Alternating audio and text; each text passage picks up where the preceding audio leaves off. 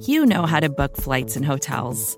All you're missing is a tool to help you plan that unbelievable travel experience. That's why you need Viator. Book guided tours, excursions, and more in one place. There are over 300,000 travel experiences to choose from, so you can find something for everyone. And Viator offers free cancellation and 24 7 customer support for worry free travel. Download the Viator app now and use code Viator10 for 10% off your first booking in the app. Find travel experiences for you. Do more with Viator. What does it take to be an entrepreneur, and how is it changing in our ever evolving business landscape? This is Scott Galloway, host of the Prop G podcast, and an entrepreneur myself. Right now, we've got a special three part series running all about the future of entrepreneurship. We're answering your questions on work life balance, how to raise capital for your business, and more. Because when you're an entrepreneur, it's always important to look ahead at what's to come. So tune in to the Future of Entrepreneurship, a Prop G Pod special sponsored by Mercury. You can find it on the Prop G Pod feed or wherever you get your podcasts. Hi, it's Phoebe. We're trying something new. Two stories about the same family of wolves in Yellowstone. One is a love story, and one is a crime story.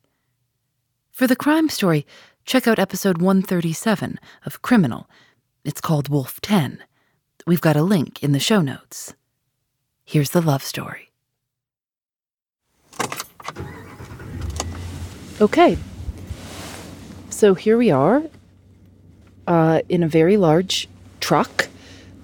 Probably unnecessary that um, I rented this big of a pickup truck. But uh, here we are. We are driving into Yellowstone. And there's no one here. Yellowstone was the first national park in the United States, established in 1872. Some say it was the first national park in the world. Ten years after it opened, the New York Times described it as an almost mystical wonderland. There are tons of mountains in front of us, and there is just no one in Yellowstone. It's November 20th, and Yellowstone just seems absolutely deserted. At one point, Lauren Spohr, the show's co creator, and I just stopped the truck in the middle of the road to watch a moose slowly wander in front of us. You're gonna think I'm making this up, but a fox seemed to be running alongside the road with us for a while. At some point, we stopped pointing out all the bison, elk, and coyotes that we were seeing. There's only one road open through Yellowstone this time of year, from the North Gate in Gardiner, Montana, across the top of Wyoming, 50 miles, to Cooke City, Montana. We had rooms booked at the Cooke City Super 8, and when we walked into the lobby, the woman at the desk just stared at us and then said, Phoebe? She said she knew it was us because we were the only guests. It felt to me like that had been the case for the last month. There was snow and ice everywhere. We decided to try and find something to eat. We hadn't had cell phone service all day. We just gave up on it. It's an odd feeling walking down the middle of a deserted road in a deserted town on the edge of this big wilderness. For dinner, we ate chips and some string cheese, and then we went to bed early. Not only because there was nothing to do, but because we had to wake up at 5 o'clock the next morning to meet a man named Rick McIntyre, who would take us to find the wolves he knows so well. I'm Phoebe Judge, and this is Love.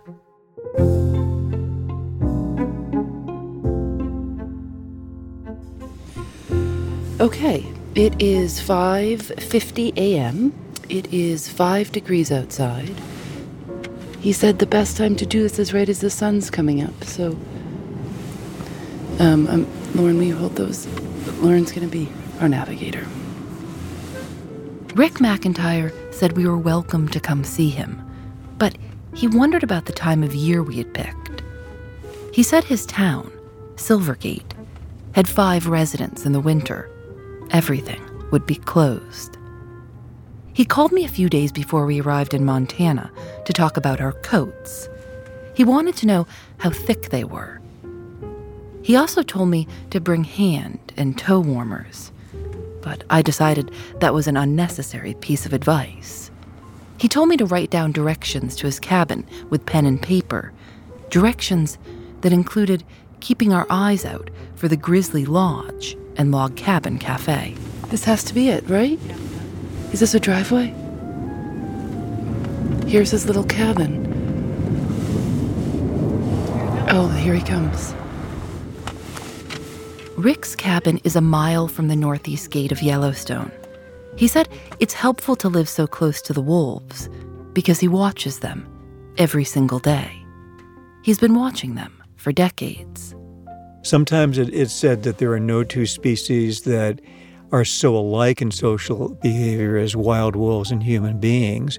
And the proof of that is how well the domestic version of the wolf, the pet dog, fits into a human family. So, wolves live in an extended family. They support themselves. They rescue each other if they're in danger. Um, they use teamwork to earn their living and raise their pups. And um, pretty much the same as early humans. So, they're very, very similar in behavior. And that's why I'm especially fascinated with them. He spent 42 years with the National Park Service, and now that he's retired, he still goes out most mornings before sunrise. He says that for many years now, he's basically operated on the schedule of a wolf. He sleeps when they sleep, and when they're active in the early morning and at dusk, he's there watching them. He rests in the afternoon in the same way that they do. We were there to follow Rick's lead.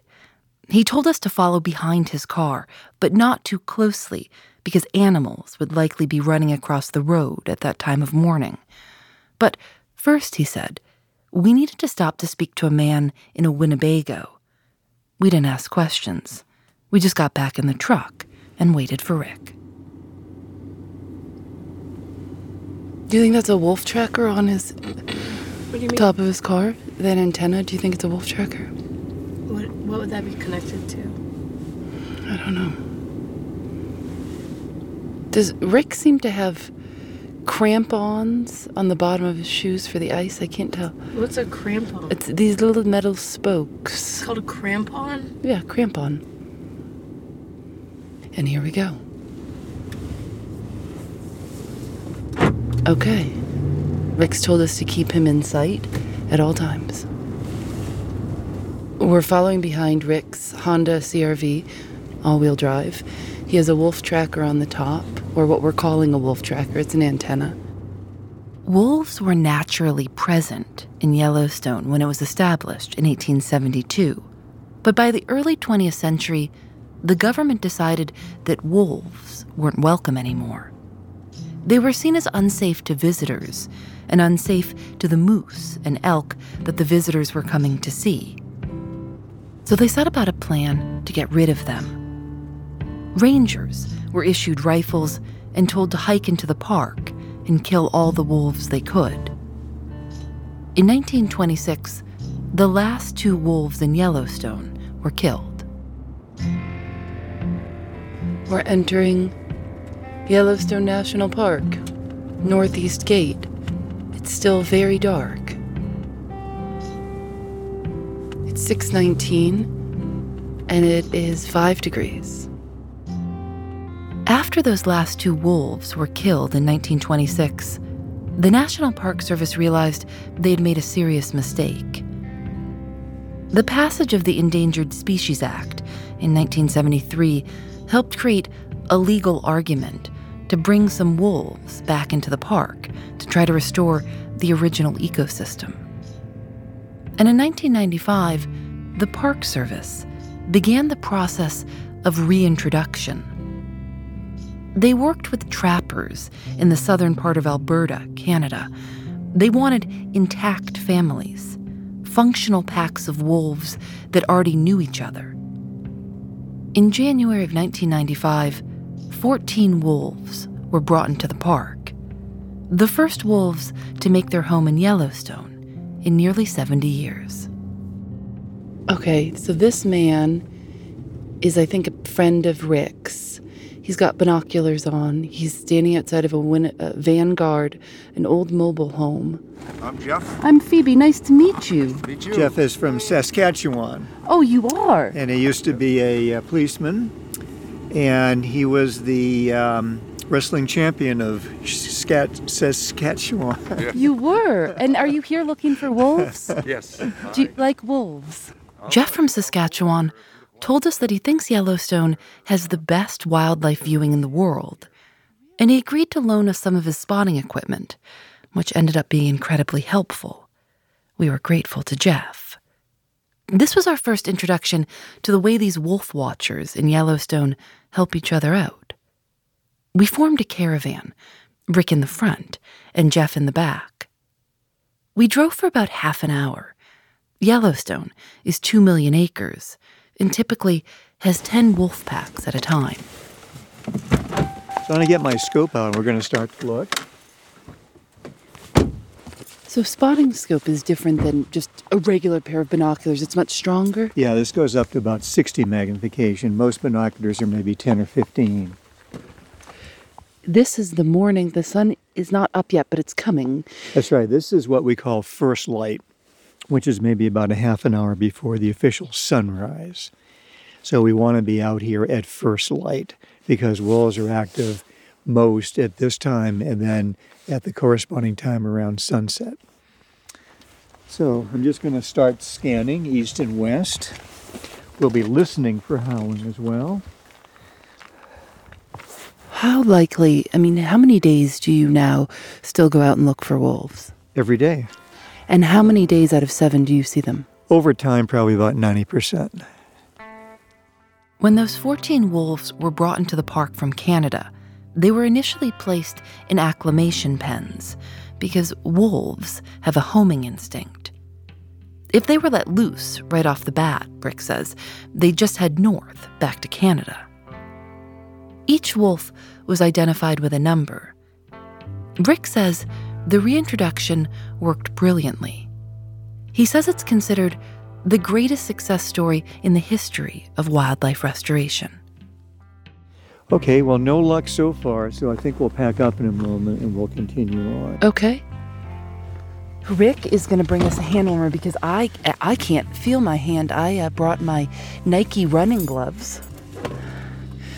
So it's just my right hand. The knuckles feel pretty numb.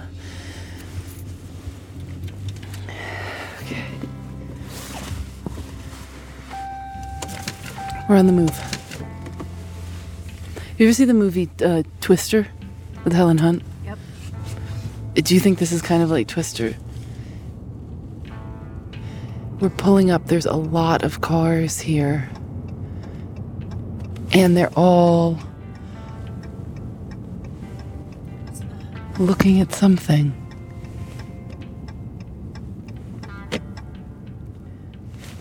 Maybe that's like paparazzi. Yeah, this is Wolf Paparazzi. Um, You hear the howling? Howling. oh, I can, I can see them. Wow.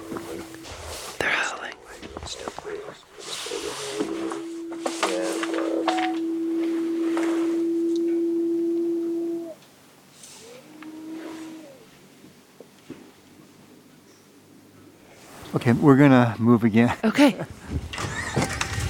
It really was like paparazzi.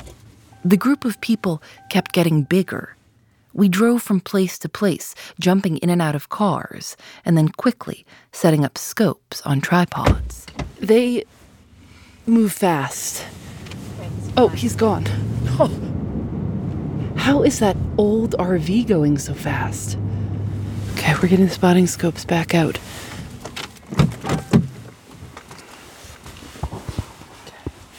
All right, 724.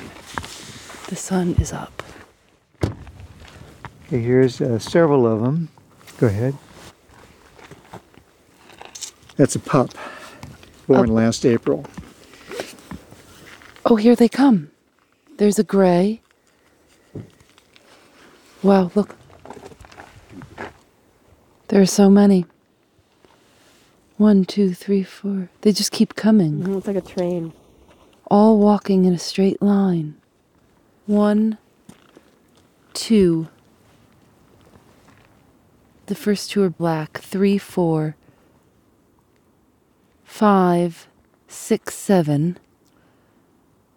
They're all making their way across. Some are rolling around in the snow, though. Eight, nine, ten. A gray one. I 11, 12, 13, 14.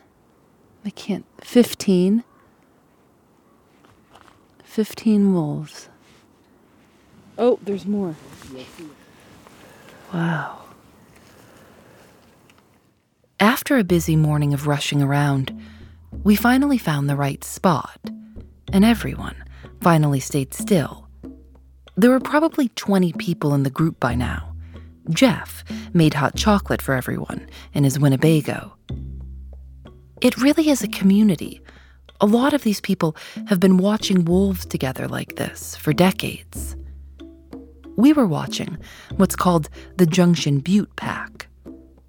I was amazed how much Rick seemed to know about every single wolf in the pack.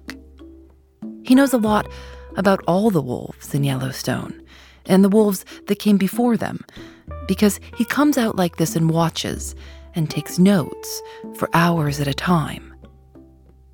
There's one wolf in particular that has fascinated him from the beginning a small wolf, Wolf 8. Wolf 8 was one of the original 14 brought in during the reintroduction in 1995. He was brought in as a pup, just a few months old, and his whole family was put in an acclimation pen about an acre in size.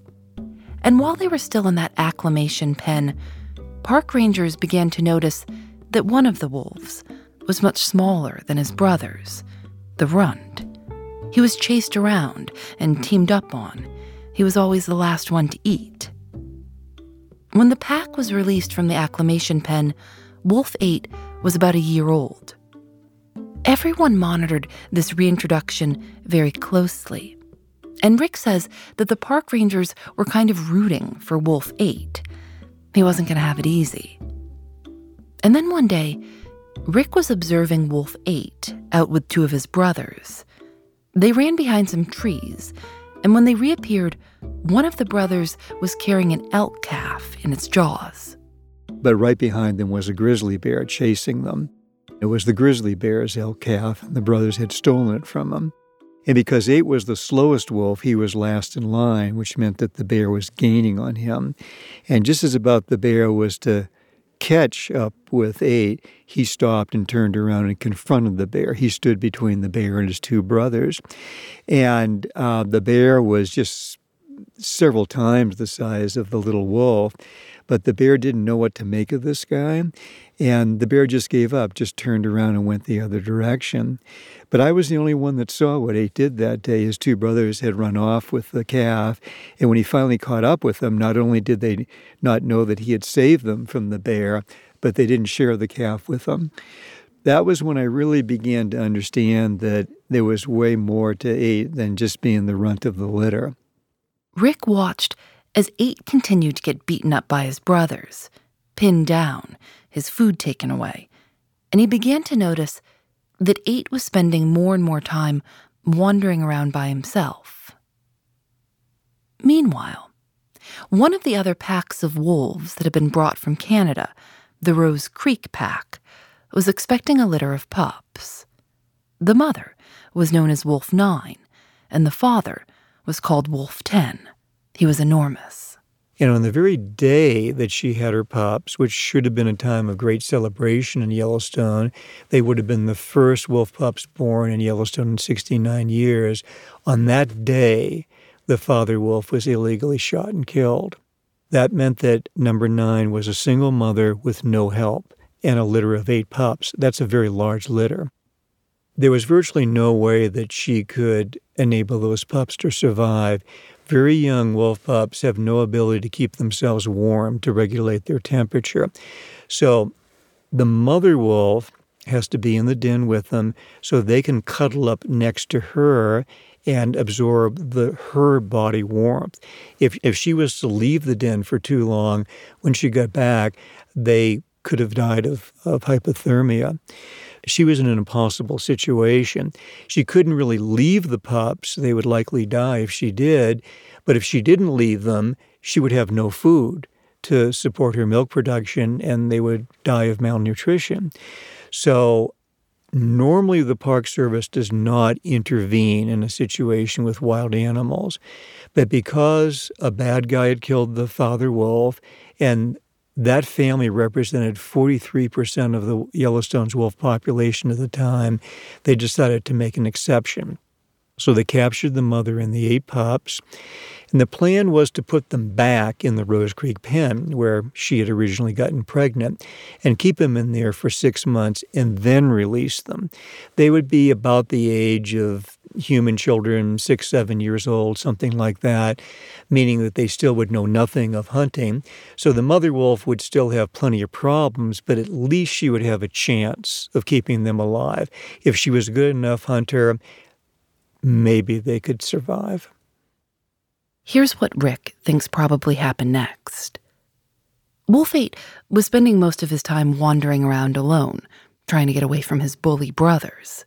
It was easier being by himself.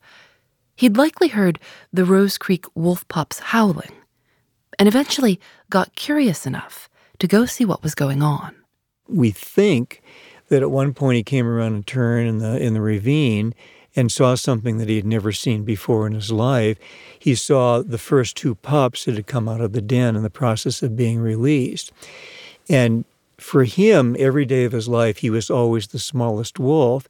And so he had no conception that there were wolves out there that were smaller than he was. so uh, he ran over and befriended those pups. So he played with them, shared some food, and whether he realized it or not, he was being watched by the mother wolf. He wasn't the ideal candidate to be the, her new alpha male. He had a lot of things going against him, including his, his size and his inexperience and youth, but he was acting benevolently to her pups. And essentially, she invited him into her family to be their new alpha male. Eight essentially adopted and raised those pups like they were his own. So if you came along after, there would be no way that you could tell the difference between him being the adopted father and biological father. So pretty much eight in, in the course of a day had gone from being this underappreciated runt of the family to having his own family uh, with a number of children. He could forget about what had happened to him when he was growing up. Yes, it was night and day. Not only had Wolf 8 never seen wolves smaller than him, but the wolf pups he was now raising as his own had never seen an adult male wolf before. They didn't know 8 was small. One of the wolf pups 8 was raising was called Wolf 21. And 21 would grow up to be very big and very strong, even bigger than his biological father. But he learned everything about how to be from eight. Rick says the two were inseparable. They perfected a technique of hunting where they were very successful. They operated as a team, kind of like Butch Cassidy and the Sundance Kid. And then they would come back to the den and their mother and the new pups and bring food to them. So wolves, a big male, can swallow about 20 pounds. And then when they come home, they can regurgitate that. They bring it up to the pups. They can also carry meat, but it's more efficient to do it internally. When the pups see either 8 or 21 come in, they have an instinct to run over to them and they will lick their muzzle, and that triggers the regurgitation.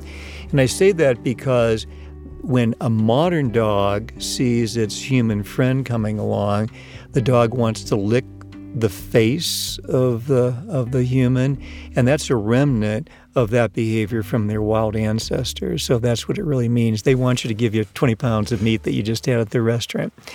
It wasn't long before 21 grew so big that he was much larger than 8. He was a better hunter, he was faster, he was stronger, but he was always willing to be subordinate to the wolf that raised him.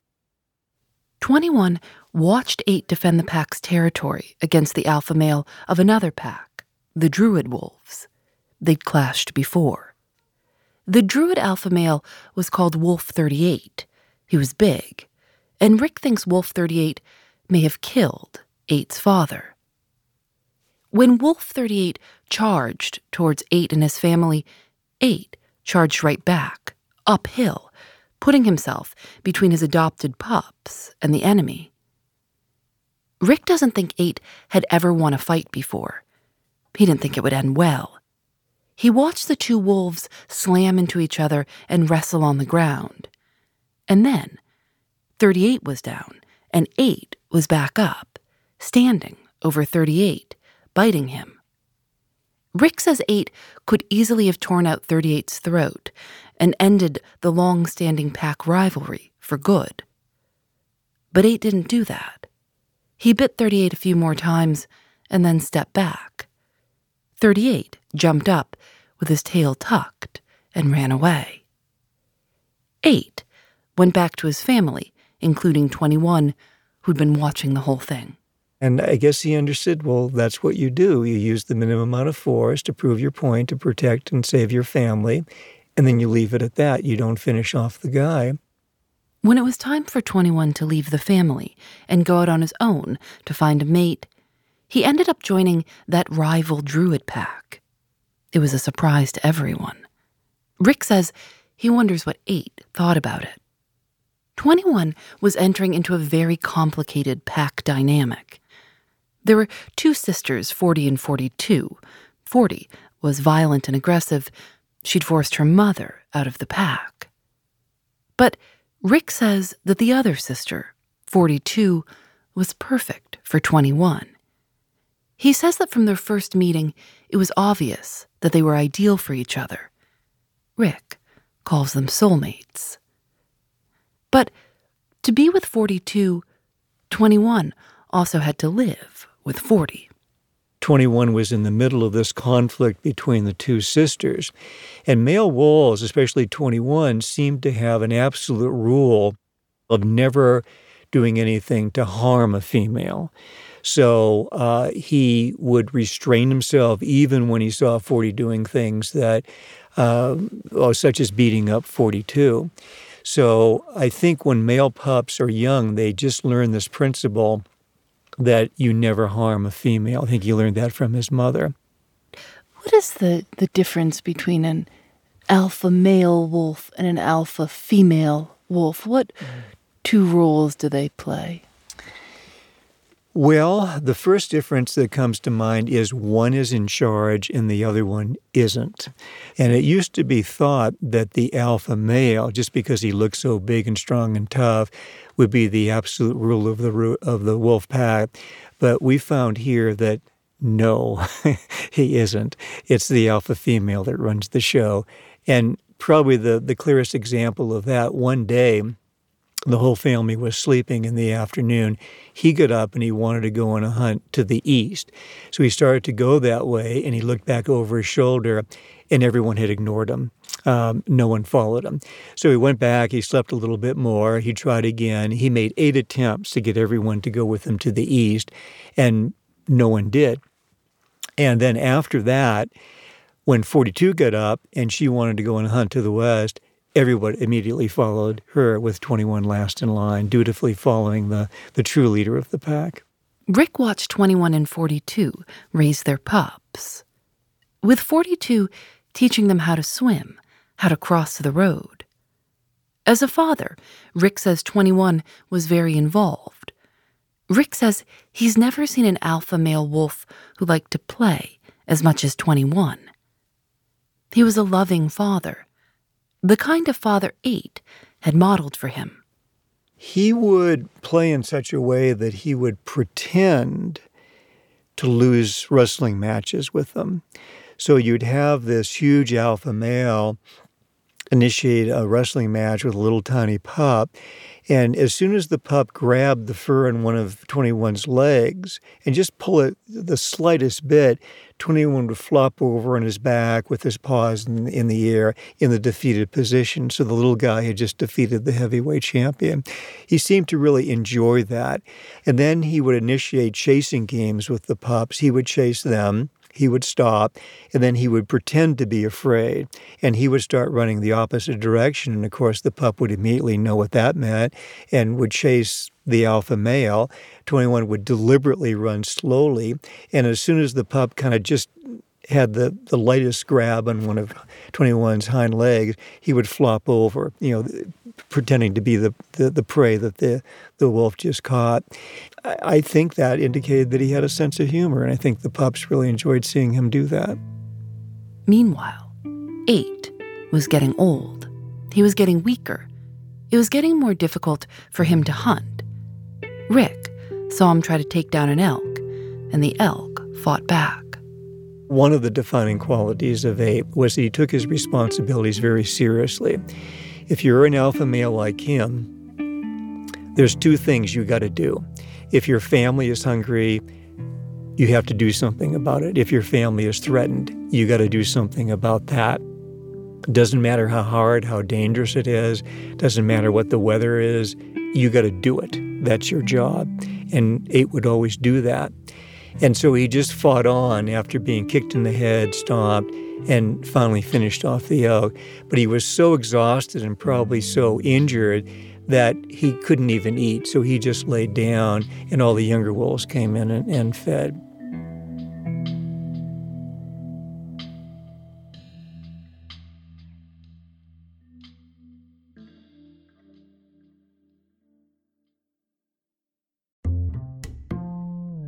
Support for This Is Love comes from Indeed. Hiring someone new can sometimes feel like finding a missing puzzle piece. The right person can complete a team, but the search can take a long time. And sometimes it feels entirely up to chance. Indeed is designed to help you find that perfect match much easier and much faster.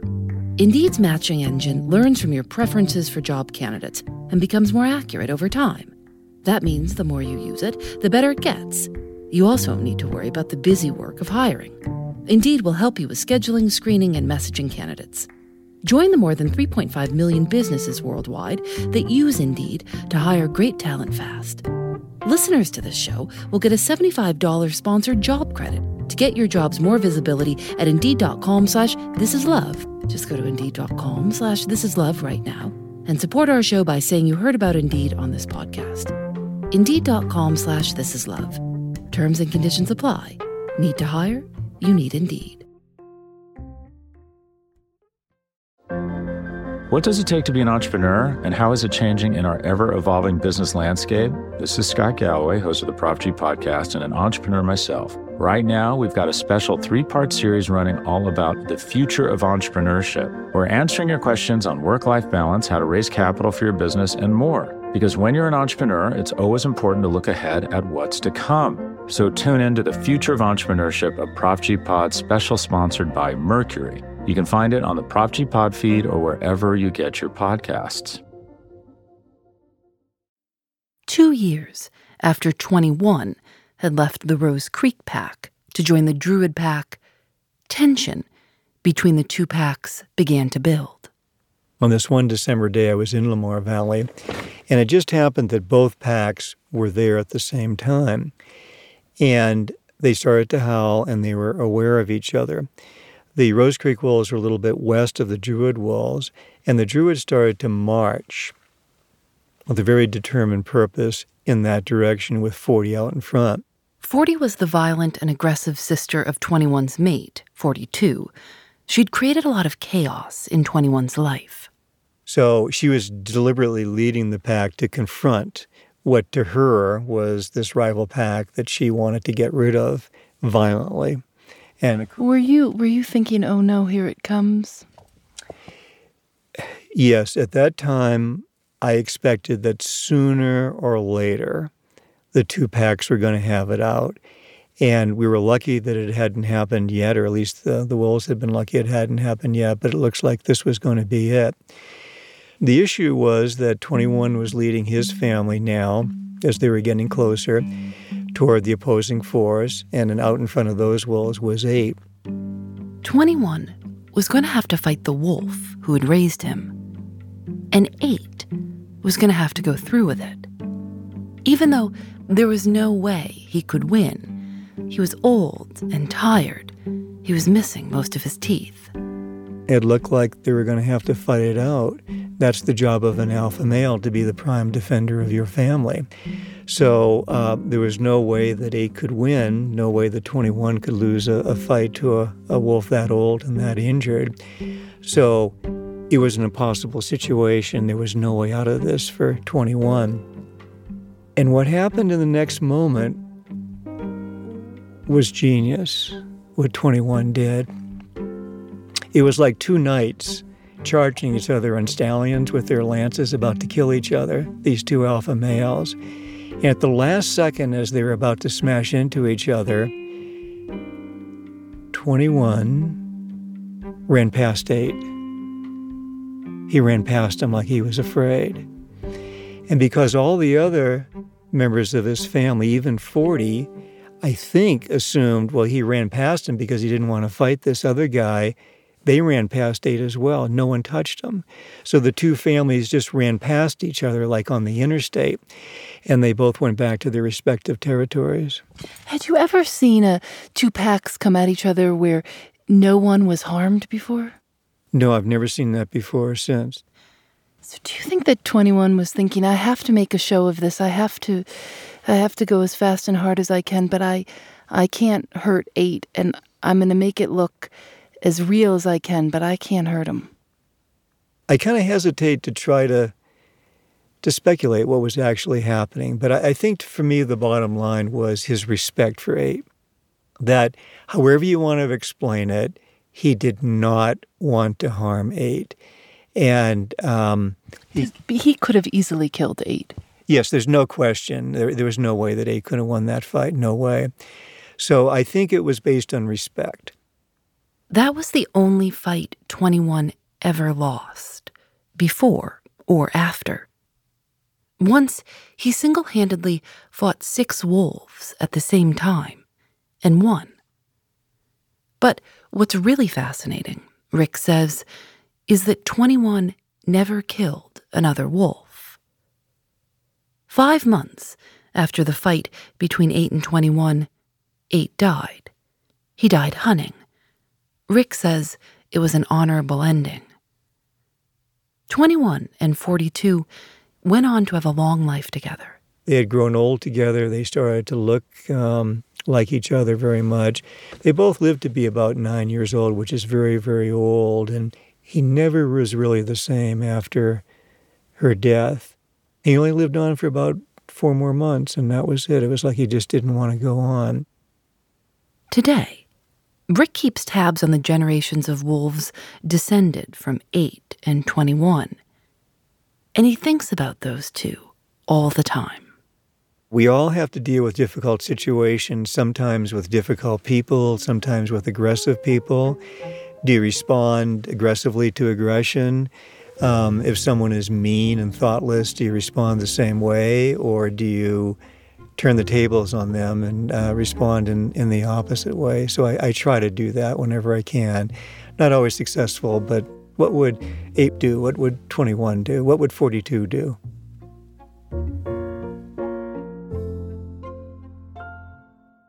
Talking about it later, we realized how strange it is to think that these wolves, the wolves Rick watches every day, that he's trained his sleep schedule around, don't know anything about Rick. They likely don't even know he exists. They have no idea there's a man two miles away watching them and making his notes, chronicling the intricacies of their lives for us.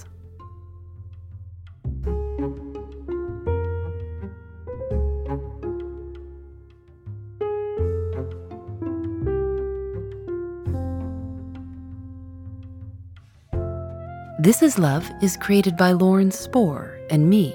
Nadia Wilson is our senior producer. Susanna Robertson is our assistant producer. Audio mix by Johnny Vince Evans and Rob Byers. Julian Alexander makes original illustrations for each episode. Check them out by following us on Instagram at This Is Love Show. We've also got photos of Rick and Wolf 8 and even a video of that moose slowly wandering by our truck. You can learn more about the wolves of Yellowstone in Rick McIntyre's book Wolf 8 Witnessing the Triumph of Yellowstone's Underdog. He's working on two more books.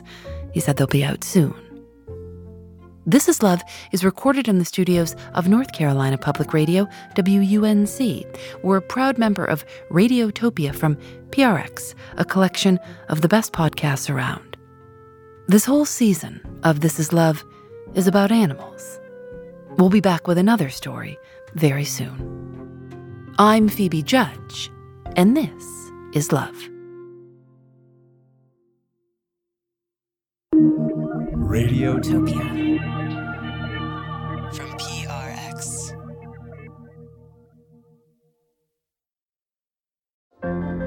What does it take to be an entrepreneur, and how is it changing in our ever evolving business landscape? This is Scott Galloway, host of the Prop G podcast, and an entrepreneur myself. Right now, we've got a special three part series running all about the future of entrepreneurship. We're answering your questions on work life balance, how to raise capital for your business, and more. Because when you're an entrepreneur, it's always important to look ahead at what's to come. So tune in to the Future of Entrepreneurship, a Prop G Pod special sponsored by Mercury. You can find it on the Prop G Pod feed or wherever you get your podcasts. Why do you run? Why does anyone? I always thought that runners loved running, and that's not the case. Most runners hate running, but they choose to do it. In the new docu-series Running Sucks, brought to you by Team Milk, Abby Ayers learns why women runners everywhere are driven to go the distance. It really is about taking my power back and proving myself wrong. Team Milk is about fueling women's performance and helping them along their marathon journeys. You can sign up now for the inaugural Every Woman's Marathon taking place in Savannah, Georgia on November 16th, 2024. Learn more and register at everywomansmarathon.com.